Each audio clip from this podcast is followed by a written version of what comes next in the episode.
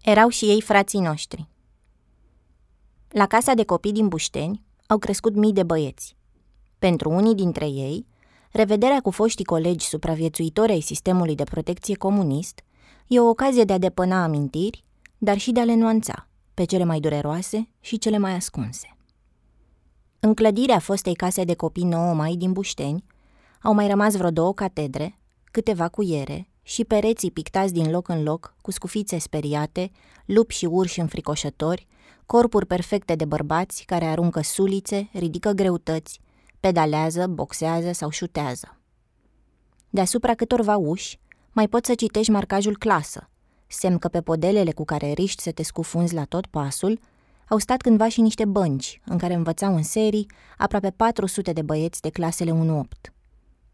Au rămas și câteva modele de traforaj, lângă magazia cu materiale, pe ușa căreia mai sunt scrise măsurători cu creionul și notițe de tipul Alin Clește Șurubelniță, 16 martie 1998. În anii 90 a funcționat aici și o clasă complementară cu profil de tâmplărie, un efort al conducerii casei de copii de a preda o meserie băieților care împlineau vârsta majoratului.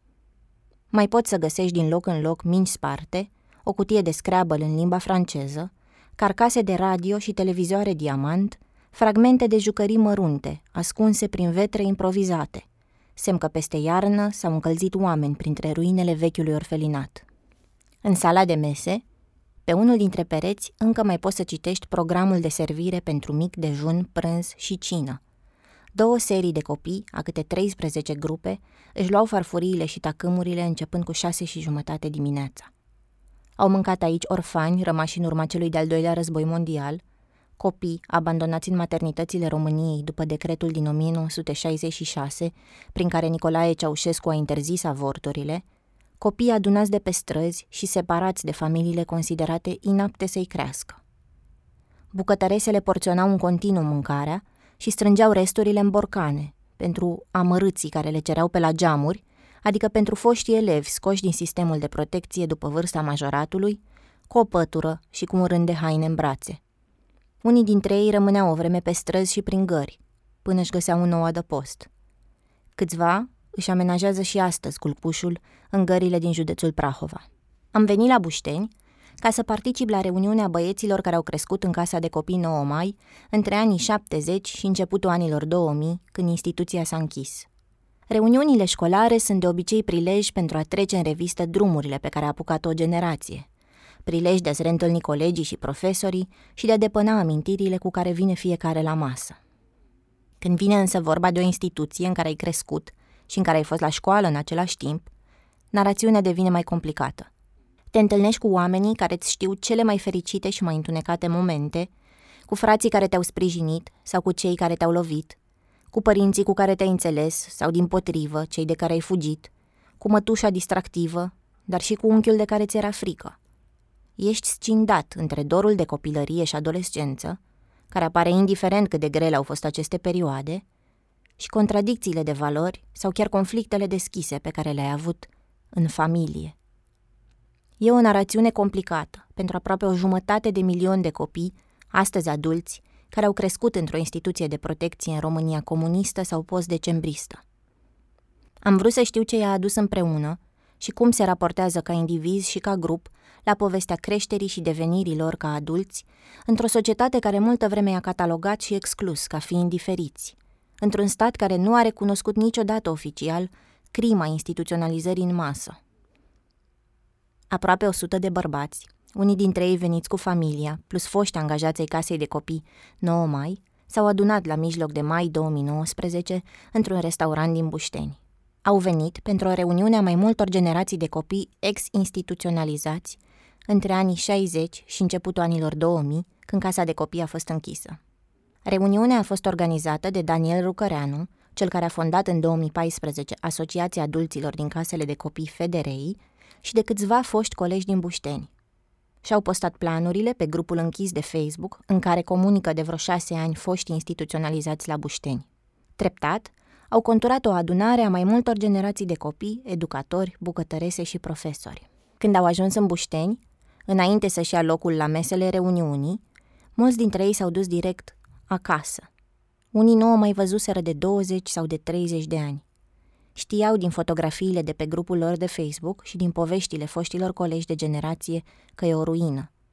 Dar nu știau cât o să-i doară să-i vadă fațada impunătoare, cu centură de piatră, ferestre și acoperiș de castel, că doar de asta își spuneau cândva castelanii. Imaginează-ți să-ți vezi casa copilăriei distrusă, mi-au spus. E o crimă ce au făcut cu căsuța noastră. S-au cățărat până la ultimul etaj, au făcut echilibristică pe câteva bârne șubrede până la terasa de unde se vede întreg masivul Caraiman și-au căutat vechile dormitoare și clasele, au filmat pentru sutele de colegi stabiliți de ani buni în străinătate. Toți știau istoria clădirii ridicată în 1907 de Ioan Slavici, ca stabiliment balnear, transformat mai târziu în casino și, după al doilea război mondial, în spital pentru răniți și orfelinat. Mulți vorbeau despre cum sunt prea mici pentru oi mari, care au lăsat să se degradeze o clădire care ar fi trebuit să fie monument istoric. S-au îndreptat apoi pe rând spre restaurantul Caraiman, unde i-a întâmpinat un playlist cu hituri ABBA, Alphaville sau George Michael, ales de Rucăreanu. Și-au prins în piepturi insigne personalizate cu data reuniunii și cu imaginea casei de copii, s-au îmbrățișat cu frații, bucătăresele, educatorii, bibliotecara și profesorii prezenți la eveniment. Pluteau în aer stângăcia și tensiunea revederii. În grupuri mici, la mese sau la țigară, se depănau amintiri, se reînnodau prietenii și glume, bătăi frățești pe umăr și griji părintești de copii care s-au crescut unul pe celălalt. Puneți-mă geaca, ai sărăcești, nu-i de glumă, spuneau. Tu erai buta care te dădeai pe tiroliană la Sinaia? Oh, uite-o pe doamna bibliotecară, spune-i sărut mâna, mă. Cui transmiteți? Colegi, tot din cămin. Îi salut și le doresc numai bine. Un bărbat înalt, cu ochii albaștri, transmitea și el live și descria atmosfera pentru cei care nu au ajuns. Oameni dragi, prieteni, petrecere și voie bună le-a scris. Băieții plecați în străinătate îi scriau pe Facebook că îi mulțumesc că îi ajută să se simtă și ei parte din reuniune. O fostă educatoare a comentat că îi pare rău că nu e acolo. Chiar mi-aș fi dorit să veniți, doamnă, i-a răspuns în filmare. S-a îndreptat apoi spre masa unde stăteau soția și fica lui și le-a filmat mândru. Familia mea. Ai o familie frumoasă, să nu-ți pierzi zâmbetul niciodată, i-a scris educatoarea. Nu o să mi-l pierd, i-a răspuns și aproape i-au dat lacrimile.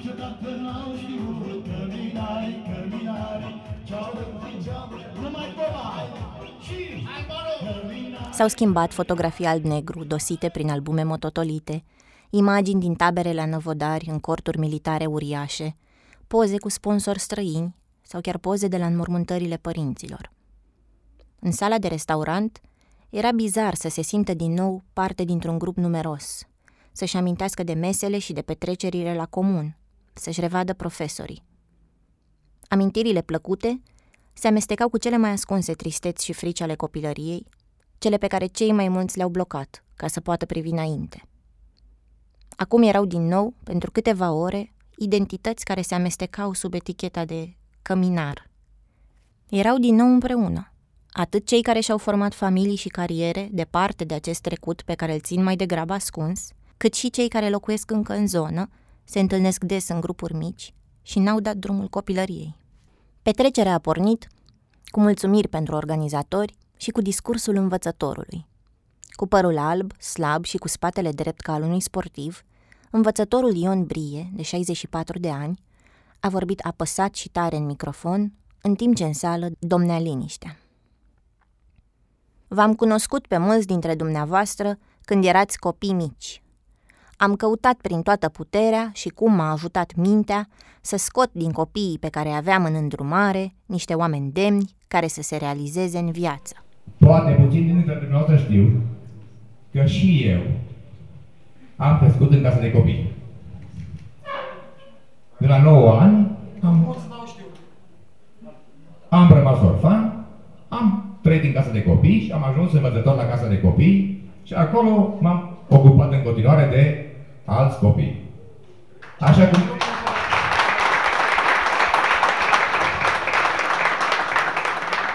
De la 9 ani am rămas orfan, Am trăit în casa de copii și am ajuns învățător la casa de copii. Aplauze puternice l-au întrerupt. A continuat zâmbind. Atunci mi-am zis că așa cum eu am reușit, și copiii pe care îi educ să reușească în viață. Dacă s-a întâmplat acest lucru, bucuria este de partea mea și mă simt mândru că ați ajuns ce ați ajuns în viață. Vă mulțumesc și vă doresc o distracție plăcută. Brie a predat pentru clase de primară cu 35 de copii, dar a avut și serii cu câte 54 în clasă. Spune că în clasă avea mereu liniște, dar trebuia să fie dur. Aveam copii din tot județul, cu diverse probleme. Foarte puțini erau orfani. Citeam dosarele ca să știu situația. Am avut și un caz care m-a impresionat foarte mult când tatăl a ucis-o pe mamă în fața copilului. Învățătorul spune că a încercat să lucreze la stima de sine a celor care erau atenți în clasă. Știa că în Bușteni erau considerați școală de mâna a doua. I-a înscris la olimpiade și concursuri împreună cu ceilalți copii din oraș. N-au luat premiul întâi din prima, dar au obținut mențiuni, rezultate peste șapte la matematică pe faza locală. Brie nu și-a ales repartiția la casa de copii. Dar după ce trecuse personal prin două instituții de ocrotire, știa ce avea de făcut. Când am venit aici, le cunoșteam toate șmecheriile. Era un fel de legea junglei între ei. Trebuia să-i apăr pe cei mici de cei mari. Mă simt bine să-i văd. Asta e recompensa mea morală.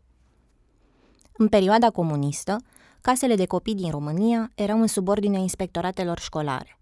Metodica scrisă în acea perioadă face totuși distinție între procesul educațional și necesitatea concentrării eforturilor personalului pe suplinirea lipsei familiei și pe ocrotirea minorilor.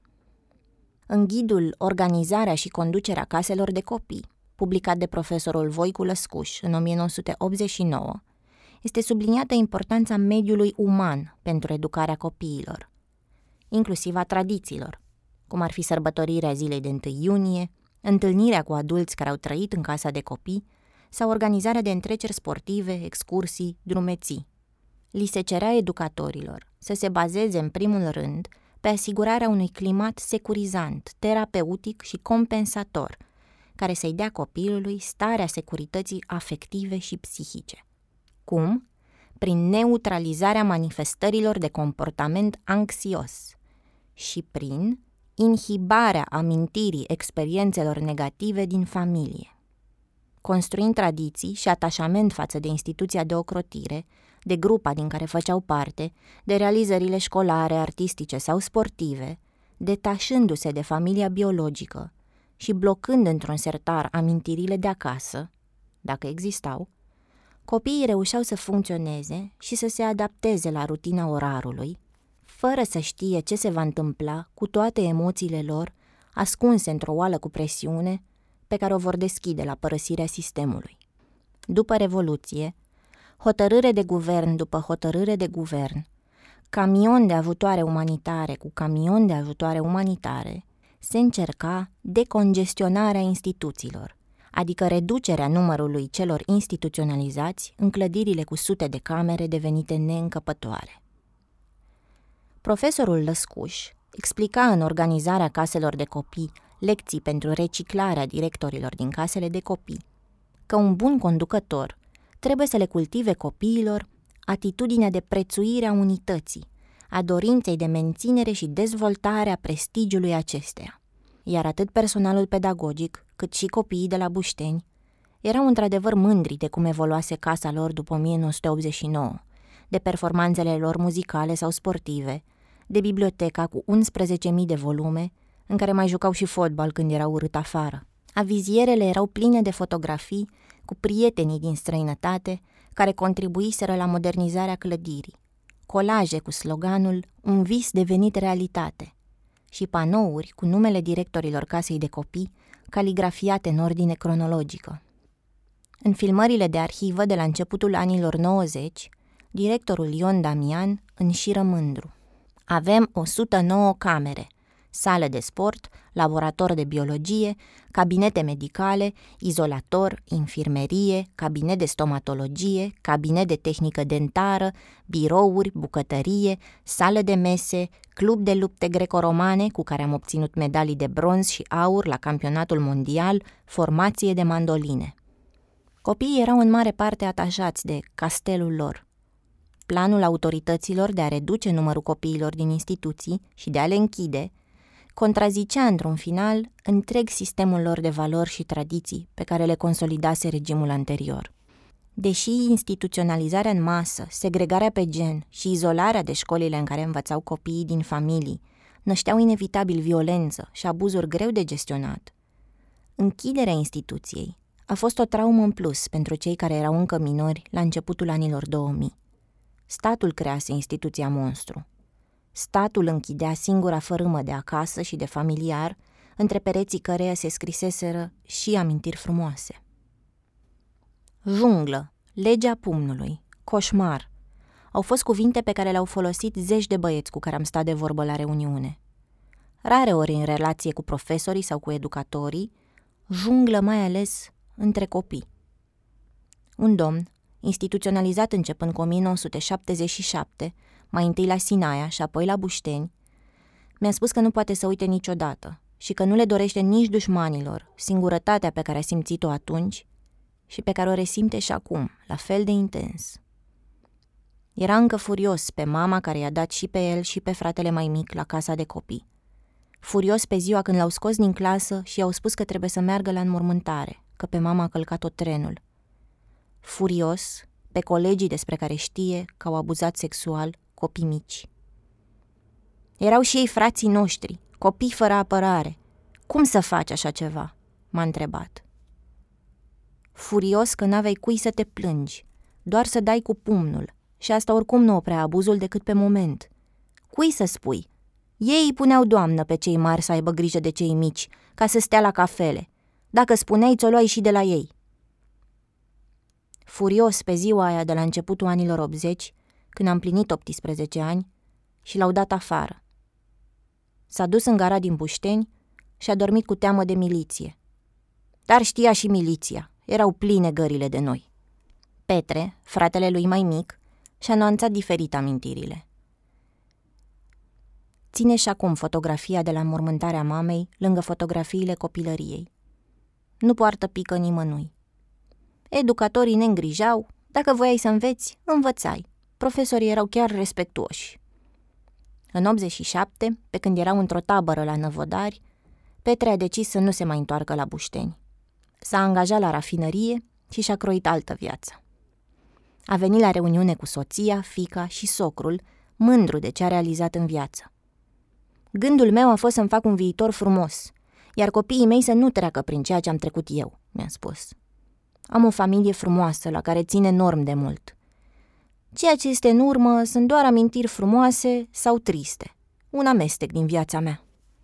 Recunosc, am fost abuzat de un anume băiat, dar l-am iertat de foarte mult timp. Sunt însă colegi care nu au putut trece peste această etapă și înțeleg foarte bine. Daniel Rucăreanu, organizatorul reuniunii, expert în educație la Secretariatul General al Guvernului și activist pentru drepturile foștilor instituționalizați, e convins că poveștile se vor aduna. Greu, dar vor apărea. Și cele despre adopțiile internaționale, care au îmbogățit intermediarii, și cele despre cum s-au simțit sutele de copii care nu erau aleși de străinii care apăreau încărcați de ciocolată și promiteau o viață ca în povești, și cele despre copiii adoptați care au fugit sau au fost dați înapoi, dar și cele despre abuz. Dacă acum cinci ani Rucăreanu ar fi vrut să-i confrunte pe cei despre care știa că au umilit, lovit sau au abuzat sexual copii în instituția din Bușteni, astăzi poate să vadă povestea mai mare și să treacă glacial pe lângă foștii colegi care au făcut asta, unii dintre ei veniți la reuniune. Nu i-a luat în brațe, nu a râs la glumele lor, așa cum au făcut-o însă mulți din cei prezenți în restaurant. Nici nu și-a condamnat foștii colegi, care, deși victime ale abuzului, astăzi pot să stea la masă cu abuzatorii și să glumească. Fiecare are mecanismul lui de gestionare a traumelor. Pentru unii e mai ușor să-și spună că nu a fost abuz sau că nu l-au perceput așa. Să vadă chiar partea plină a paharului, căci într-un mediu violent, viața poate fi mai ușoară când ai un protector. Violența în spațiile închise se naște și se reproduce spontan. Ignorarea violenței și a altor forme de abuz a fost și a rămas marea problemă, crede Rucăreanu. Una dintre misiunile asociației lui e să construiască un climat de încredere și de rememorare care să scoată încet la iveală și cele mai negre episoade, demoni pe care fiecare trebuie să și confrunte ca să se elibereze. Nu mai e despre numele și prenumele abuzatorilor de acum 30 de ani, ci despre monstruozitatea sistemului de ocrotire, care a facilitat abuzul și nu l-a putut gestiona, despre tăcerea statului român, care nu și-a cerut niciodată scuze și nici nu oferă vreun mecanism public de vindecare a traumei post-instituționalizare cu care se luptă aproape jumătate de milion de adulți astăzi. După discursul învățătorului, ar fi trebuit să urmeze primarul orașului Bușteni, Ghiță Irinel. Pentru că a lipsit, deși confirmase participarea la eveniment, Rucăreanu le-a mulțumit tuturor celor care l-au ajutat cu organizarea, afișul evenimentului, cazare și restaurant și le-a dorit distracție plăcută. De la o masă, a cerut microfonul și s-a apropiat un bărbat îmbrăcat într-un sacou negru înflorat, Vasile Porumbaru, fondatorul Asociației Viitorul Tinerilor, care asigură servicii post-instituționalizare în județul Prahova. Îmi cer scuze, nu știu dacă s-a ținut momentul de reculegere, le-a spus. Știu că câțiva salariați au murit și e bine să ne ridicăm în picioare pentru un minut și să ținem un moment de reculegere. Ajutat de șaptele lui Rucăreanu, i-a numit pe câțiva dintre cei care nu mai sunt. Ban aplauze, ban sunete de dezaprobare, în funcție de simpatii. S-au dus și foști elevi, și foști colegi de-ai noștri, l-au completat vocile. Momentul de reculegere nu a fost o noutate. Același moment de liniște s-a petrecut și în 1992, când la Bușteni a avut loc o reuniune festivă, organizată de directorul de atunci, Ion Damian, care a ținut să-i readucă la 9 mai pe absolvenții de succes din promoțiile anilor 60, pentru a le arăta celor mici că au toate șansele să reușească în viață. Frați sau părinți, ne întâlnim de fapt cu fosta noastră copilărie. Inima tuturor vârstelor noastre nu a dispărut niciodată din noi și a început atunci Damian discursul, pe care l-am urmărit într-o filmare pe grupul închis de Facebook 9 mai. Apoi a prezentat pe câțiva dintre foștii copii. Ziarist, diplomat în Ministerul de Externe, profesor la Sighișoara, inginer, fizician, locotenent colonel. Directorul îi adunase dând anunțuri în presa vremii. Toți aveau insigne cu anul reuniunii în piept, așa cum aveau și cei de astăzi, aproape 30 de ani mai târziu.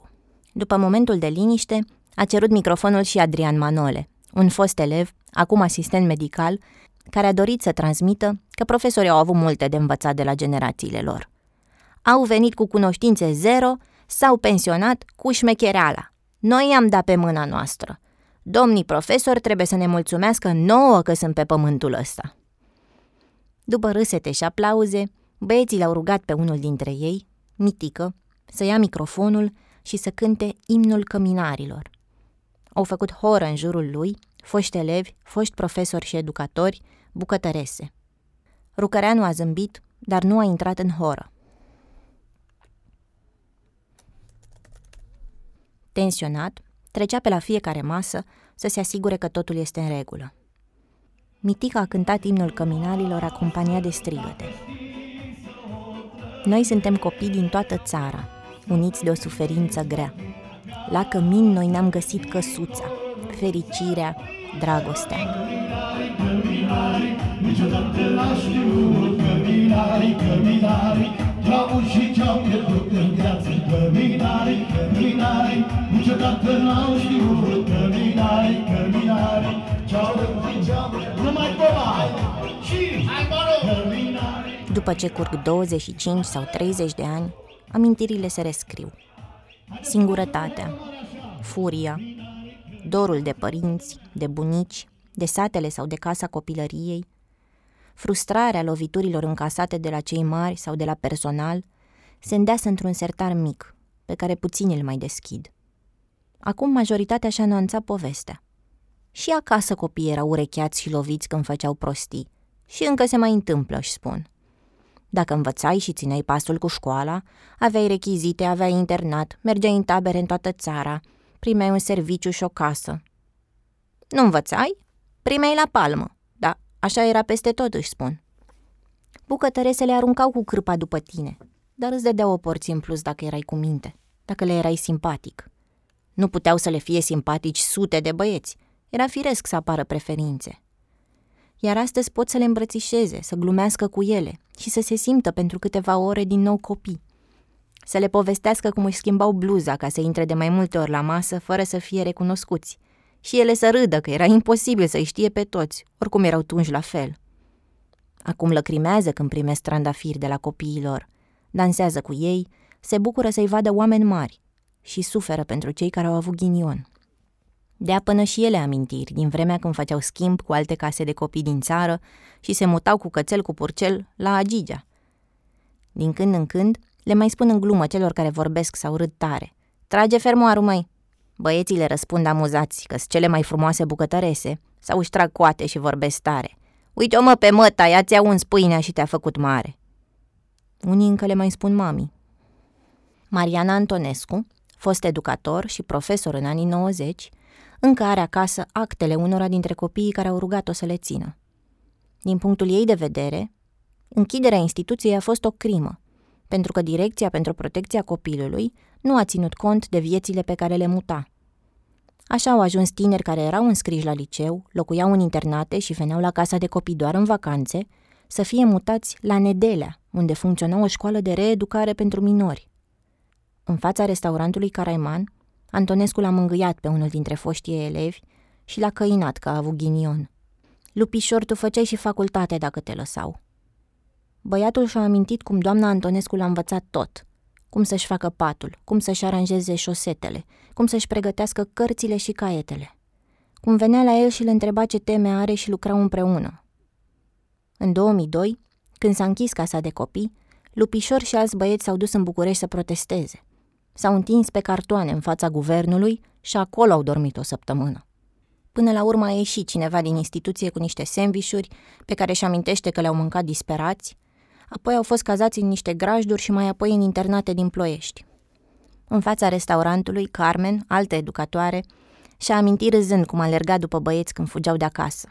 Era o responsabilitate a ei. Dacă dispăreau, trebuia să se ducă cu poliția să ia de oriunde ajungeau cu trenul. Tulcea, Reșița, nu-și alegeau destinații apropiate. Băieții au râs și ei când și-au amintit cum educatoarea și-a aruncat odată tocurile și-a suflecat fusta scurtă și l-a fugărit pe unul care se ascunsese într-un tomberon și îi făcea sâc. Lui Carmen i-a fost foarte greu să lucreze apoi la o grădiniță obișnuită. Simțea că își abandonase băieții ei care erau afectuoși și îi săreau în brațe. Copiii cu părinți erau altfel. Dura să le câștige afecțiunea. Era frumos. Făceam să fie frumos. Chiar ne-am distrat. Mi-a spus pe gânduri cu privirea spre capătul stațiunii, unde a fost și tinerețea ei, nu doar a băieților. Noi la distracție luăm și profesorul, a completat-o Adrian Manole, cel care a ținut să precizeze că personalul s-a pensionat cu șmecheria. Dacă intri între noi, ești mai protejat și mai iubit ca oriunde. Nu stăm la mese să vedem cine dă tonul la dans. Ieșim din prima. Vasile Porumbaru, cel care a inițiat momentul de reculegere, a plecat mai devreme de la reuniune, căci îl așteptau câțiva tineri dintr-un proiect al asociației lui, cu care se agită de 15 ani să ceară drepturi și servicii după încetarea instituționalizării. A avut mereu o sămânță de protest în el, sădită probabil în anii 90, când au început să vină străini cu ajutoare la bușteni. Despre unul dintre ei își amintește că ar fi vrut să-l înfieze, dar nu știe de ce nu s-a mai întâmplat. Gary Malcasian a fost unul dintre sponsorii al cărui nume și fotografie apăreau pe panourile din casa de copii. Două veri la rând, a venit la Bușteni cu ajutoare de la armata americană. A plecat dezamăgit că mai tot ce aducea părea de negăsit când revenea. După aproape 30 de ani, Gary nu a uitat că într-o zi de vară a vrut să ducă copiii pe munte și să înnopteze sub stele, iar când a cerut sacii de dormit pe care îi donase, nu mai era nici măcar unul. Donatorul apare în mai multe filmări de la serbări și de la reuniunea din 1992, militând constant pentru adopții, sub privirile sutelor de copii înghesuiți un, unul în altul pe scărilor felinatului, cei mai mici legănându-se obsesiv sau ronțăind cât un colț de pâine ca să stea liniștiți. De fiecare dată când directorul îl elogia pentru donațiile care făceau din 9 mai să fie cea mai frumoasă și mai dotată casă de copii din țară, Gary încerca să transmită într-o engleză amestecată cu română că scopul nu trebuie să fie dotările. Ajutoarele este important și bun pentru asta momentul, dar eu cred că un calculator nu e loc bun de mame și electrocasnice nu e bun în loc de părinți. Vă rog, dacă se poate, să considerați adopting child, le-a spus în 1992 celor prezenți la reuniunea foștilor instituționalizați. Căci adopțiile internaționale erau încă permise în România, iar odată cu ajutoarele veneau și zeci de potențial părinți. Porumbaru visa încă din liceu să-și facă o asociație cu care să apere drepturile tinerilor care părăseau sistemul de protecție. Locuia într-un internat al liceului, pe care l-a chitat casa de copii, și revenea la Bușten doar în vacanțe. De fiecare dată când plata întârzia, tinerilor li se spunea să-și ia bagajele. Porumbaru era primul cu perna în brațe în biroul directorului, cerând urgentarea plăților. Astăzi încă îl dor etichetele cu care s-a luptat în adolescență, sprâncenele ridicate când cei din afară auzeau unde a crescut, temerile că ar fi delincvent sau mai puțin capabil. Spune însă că s-au schimbat multe pentru copiii instituționalizați astăzi. Nu mai e ca în 89. Noi am prins revoluția. Se spunea că se trage în cămin, eram înghesuiți cu lumina stinsă. Alți copii fugeau la blocuri să bată la uși să-i salveze. Sau după 90, când au venit să lucreze la 9 mai, oameni care nu aveau pedagogia, muncitori de la fabrica de hârtie sau de la fabrica de rulmenți. Știu că n-avea România bani să pregătească și să angajeze câți educatori erau necesari atunci, pentru zeci de mii ca noi, dar mulți dintre cei care au venit să lucreze nu erau făcuți pentru asta. Ce nu s-a schimbat, crede el, este hăul care se cască după ce împlinești 18 ani și trebuie să fii pe cont propriu. În România, încă mai sunt 6500 de copii în instituții de tip vechi, majoritatea adolescenți care trebuie pregătiți pentru tranziție spre o viață independentă. Anul acesta, guvernul a adoptat un act normativ care prevede desfințarea ultimelor centre de plasament de tip clasic și interzicerea funcționării acestora începând cu 1 ianuarie 2020. De asta se luptă porumbarul cu asociația lui și de asta crede că această reuniune e importantă, ca să dărâme etichete, ca să se vadă că mulți dintre ei sunt oameni realizați, demni, să arate progresul. Și nu e singurul trecut pe la Bușteni care nu închide ochii la soarta celor instituționalizați astăzi. Florin Cătănescu, un fost coleg cu care porumbarul a stat la reuniune la aceeași masă, conduce o asociație similară în Brașov, unde are și un centru social, Asociația Un Pas Spre Viitor. În 2014, când a înființat Asociația Federeilor, Rucăreanu a folosit o metaforă ca să explice unui public format din copii și adolescenți cam cum s-a simțit când a părăsit casa de copii. O să vă spun o poveste, povestea lui Framursul Polar, scrisă de Cezar Petrescu, le-a spus emoționat. Casa de copii 9 mai, în care a crescut Rucăreanu, era chiar lângă casa memorială, Cezar Petrescu. Fram a fost luat de mic de la Polul Nord și a crescut într-un circ. Circul era casa lui. Când a ajuns la maturitate și oamenii l-au dus înapoi la Polul Nord, nu s-a putut adapta. Când am ieșit din centru, m-am simțit ca Fram trimis la Polul Nord. Îmi pierdusem obișnuința de a fi normal printre oameni. Una dintre mizele federeilor este să determine statul român să prezinte scuze public sutelor de mii de români care au crescut în instituții mamut, în care abuzurile erau imposibil de prevenit sau de stopat. Dar Rucăreanu nu vrea scuze politice și oameni care să defileze cu cauza orfanilor fără să o înțeleagă.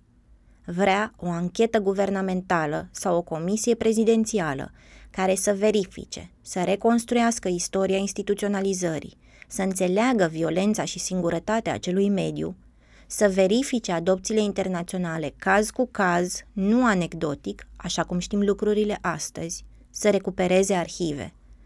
Numai așa, crede el, s-ar putea reda demnitatea acestui grup numeros de adulți cu trecut de instituționalizare, ignorați de fiecare dată când vorbim despre condamnarea comunismului. Iar asta cere timp – a fost nevoie de 10 ani în Marea Britanie pentru scuze similare la nivel înalt. În restaurant, muzica era tare și aproape toți dansau. Câțiva lăcrimau și se îmbrățișau pe enigmatici și cu minți.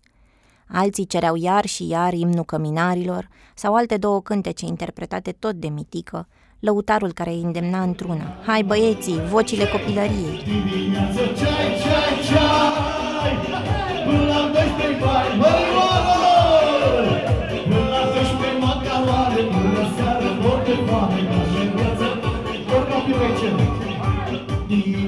Dimineață ceai, ceai,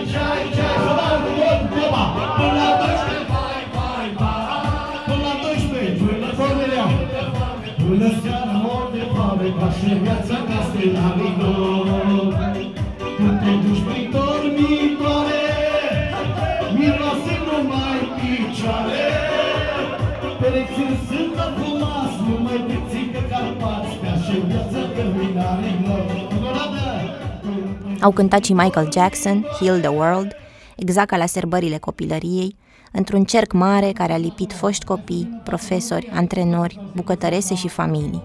Pentru toți copiii din lumea întreagă. Cântă la Laurențiu Culez Haideți să alătăm domnul Sărică. Hai mai stă Să vină domnul profesor să ne aici Este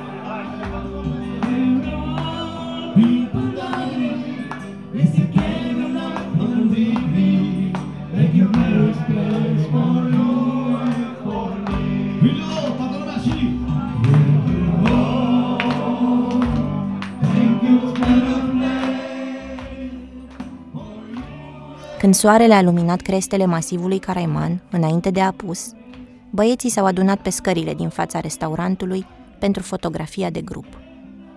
Se strigau unii pe ceilalți, hai bucătăria, hai profesorii, hai căminarii!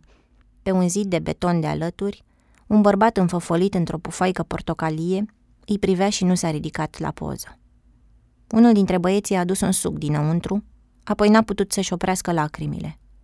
Erau în aceeași clasă, Știa că a avut mereu o întârziere, dar îi era greu să dea piept cu imaginea lui peste ani. Mereu a fost un copil bătut. Când a ieșit din instituție, l-au prins unii în gară și l-au lovit până l-au băgat în comă. E greu să te scuturi de identitatea de grup, să nu doară că unul de-ai tăi nu e bine, dar pentru cei mai mulți, ca să mergi înainte, trebuie să-ți rescrii povestea și să o începi cu viața post-instituționalizare să fii mândru că ai reușit să depășești etichetele pe care ți le-a pus societatea, să te concentrezi pe familia, slujba și prietenii pe care le ai ca individ și să lași trecutul într-un sertar pentru reuniuni. Dar pentru Rucăreanu și pentru cei care îi se alătură în asociația adulților care au crescut în case de copii, povestea trebuie spusă pe de întregul, piesă cu piesă, ca într-un puzzle cu nuanțe extrem de subtile, pe care cu greu le potrivești, după ce le privești în lumină și le întorci pe toate părțile. Să trăiască câmpinarii, că o sufletul mai mare, N-am uitat unde am plecat,